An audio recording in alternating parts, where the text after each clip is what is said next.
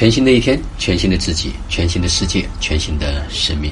此刻是公元二零一八年九月七号，北京时间七点四十三分。昨天我们迎来了造物意识第四期第一天的时间。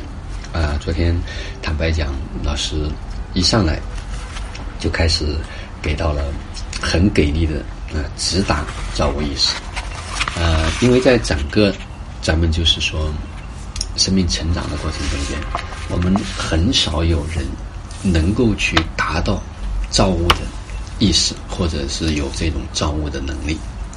呃，一开始是从动物，就是能够把这个物体搬动一下，这个不是说的那个动，是动是搬动使用。啊，第二个呢，就到达了就是这个运物啊运物的阶段。第三个才是真正的达到了造物。他说，在这个过程中间，实际上就是让大家能够成人，能够成为一个大人。这是一个非常关键，因为只要是我们不再举了很多的商业项目、社会的这种发展，那么很多时候我们都是用有创造了。我们有创造了之后呢？最后，我们这个有呢，也就成为了一种限制。那但是，如果我们用无来创造，我们最后带来的呢，也是无限。因为创造，它可以有各种各样的一种方式，所以要打破这个“你没有，你不能”的概念，特别特别的重要。先创造，我们在现实生活过程中会走向两个极端。一个是我已经有了，我创造了，我就觉得我过去的经验我无所不能，我好像都可以抱着自己已经拥有的东西不愿意放下。一个呢就是进入到说我不行，我什么都没有，我现在是啊一无所有，所以我没有办法去创造。那这都两个都是极端，都会限制我们。所以一个被限制的人，他是不可能创造出来一个无限的结果的。所以老师在昨天一上来就开始把这个啊拉得非常非常的高，当然再一次的讲述了关于上帝的四个孩子的故事，而在听的过程中间呢，真真是每一次听，每一次呢都会有不同的这样的一种感受。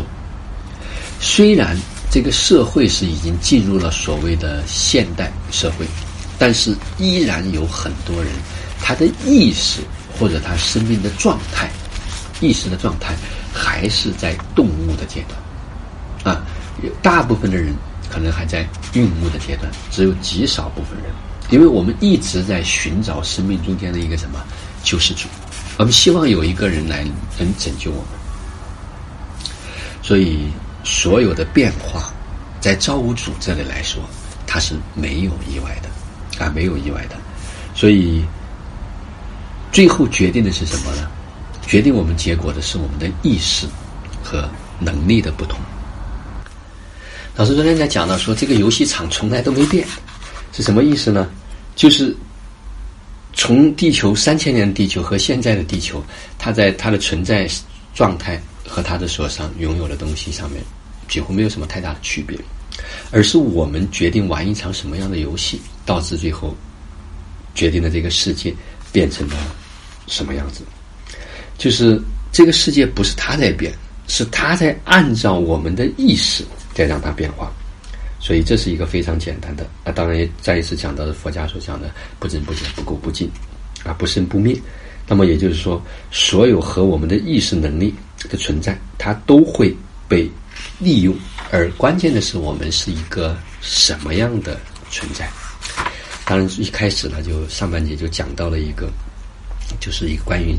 骑速汽车的创造的案例，那这个案例是马上可能大家都可以看到。那他就是运用了这种造物意识，也是咱们造物意识的一个学员。那他在创造。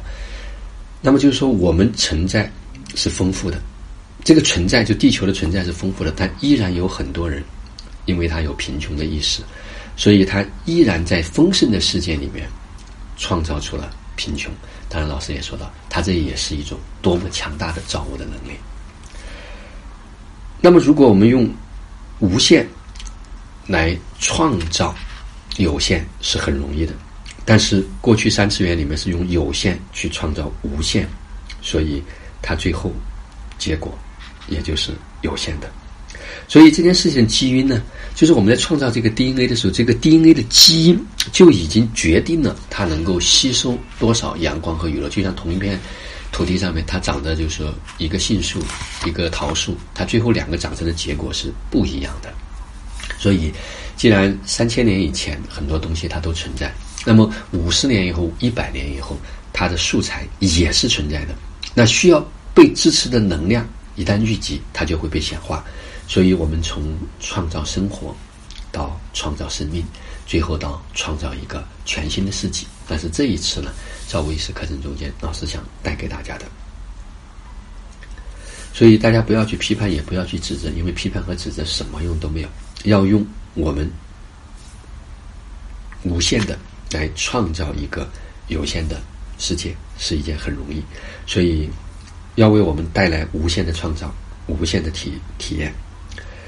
就是过去很多人匮乏的原因呢，他一直都是在用我创造，所以只有世界是无限的。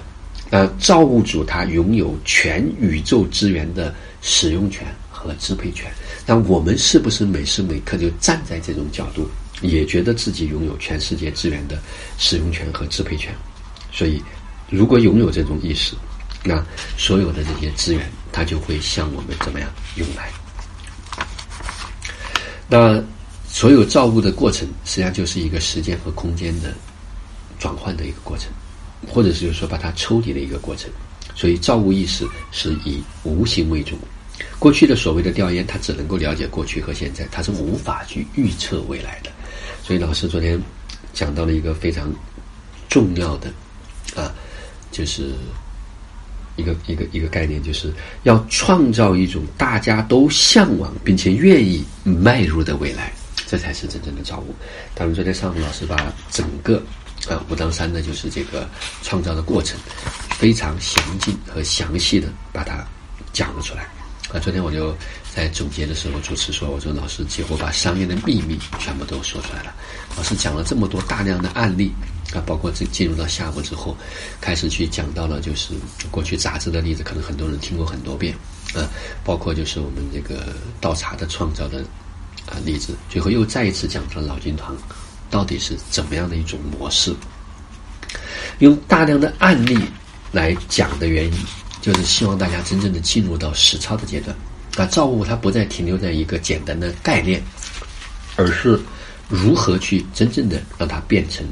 一个现实，当然也讲到了，就是说，四次元的这种创造，它是一次成型的，就像 DNA 一样，它有先天和后天的这个部分。那么，所有的商业创造，它都是在玩一个什么时空的游戏？三次元它越做越大，但是它因为是带着匮乏的意思，所以它永远都是用我，它永远都是匮乏。但是四次元。它是带着无限的意识，所以它一开始来的时候，它就是丰盛的，因为所有的资源都可以用。所以它一次成型，我就在直接奔向我所要的这个结果。说，当一个人他只有好处又没有风险的时候，他就一定会干。所以这就是整个第一天造物意识里面啊，老师讲的非常核心的一些内容。那昨天还有一个点是原来没有怎么讲到的。这就是他讲到的生命的七个要素，就是气、水、睡眠、食物、家，也就是安全的这个环境、关系、自我价值的确认。他说，这七个要素啊，只要把握了，就能够获得超级的自由。一旦圆满，才是真正的自由，完全可以把自己在生命中间去松绑。所以，它好和不好都不能动摇我的生命品质。这是一个非常重要的，就是我给他的，我如果能够兜底，他也不会动摇我的生命品质。七个要素都圆满了，我们才开始用无限去创造。也就是无限的意思，就是说，他跟你合作不动摇你的生命七要素，你跟他合作也不动摇他的生命七要素。那这样就是说，滋养生命变得怎么样更圆满？就是说，很多人他既不自信，也不他信，这是他失败的一个重与重要的原因。那么七个要素是我们创造的创造的基础，那么我们就有基础在这个爱、喜悦、自由的基础上去创造。那么所有的创造实际上都是从哪里开始呢？都是从 DNA 开始，因为 DNA 它是可以自动长大的，过去都是做大的，这是两个不同的概念。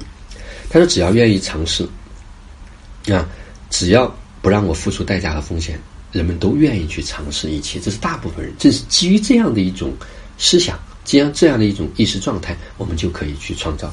所以过去呢是一个线性创造的过程，而现在呢是直接让创造和体验合一。我从体验出发，用体验来创造，然后交给这个世界怎么样去显化。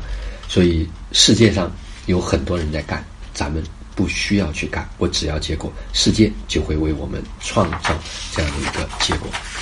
所以这个是在昨天讲到的啊，昨天信息量应该说非常大，并且很多家人反映说干货特别多，包括昨天有位家人在听的过程中间也说，哎呀，我有一种膜拜的感觉，那是因为他可能在听完从一月份造物意识到现在，一直在经历着很多的很丰富的生命的体验啊，所以在创造的过程中间，要创造和体验两位一体性。啊，像众人所创造的这种生活，那么一切都是基于我们的生活，基于我们的身体，基于我们的生命。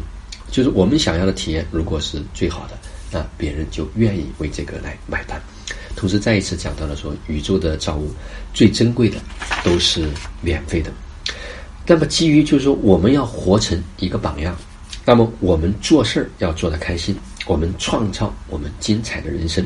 那么，这就是他讲到的一个非常重要的，尤其是现在，只要我们敢于，比如说在这个老君堂里面，能够让别人去喝免费的喝，宇宙呢就会为我们买单。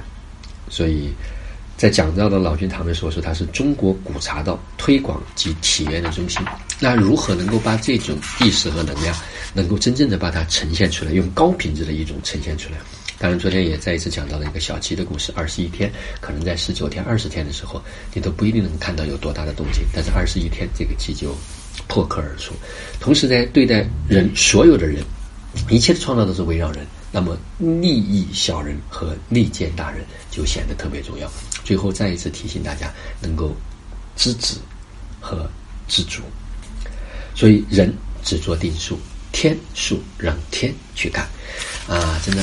一天的课程非常非常的精彩，信息量也非常的大，但是每一次在感受和体验的时候呢，都会有不一样的收获，好像越来越清晰的知道，只有拿回这种造物的能力，才可以真正的行走在那个江湖时自在、自由。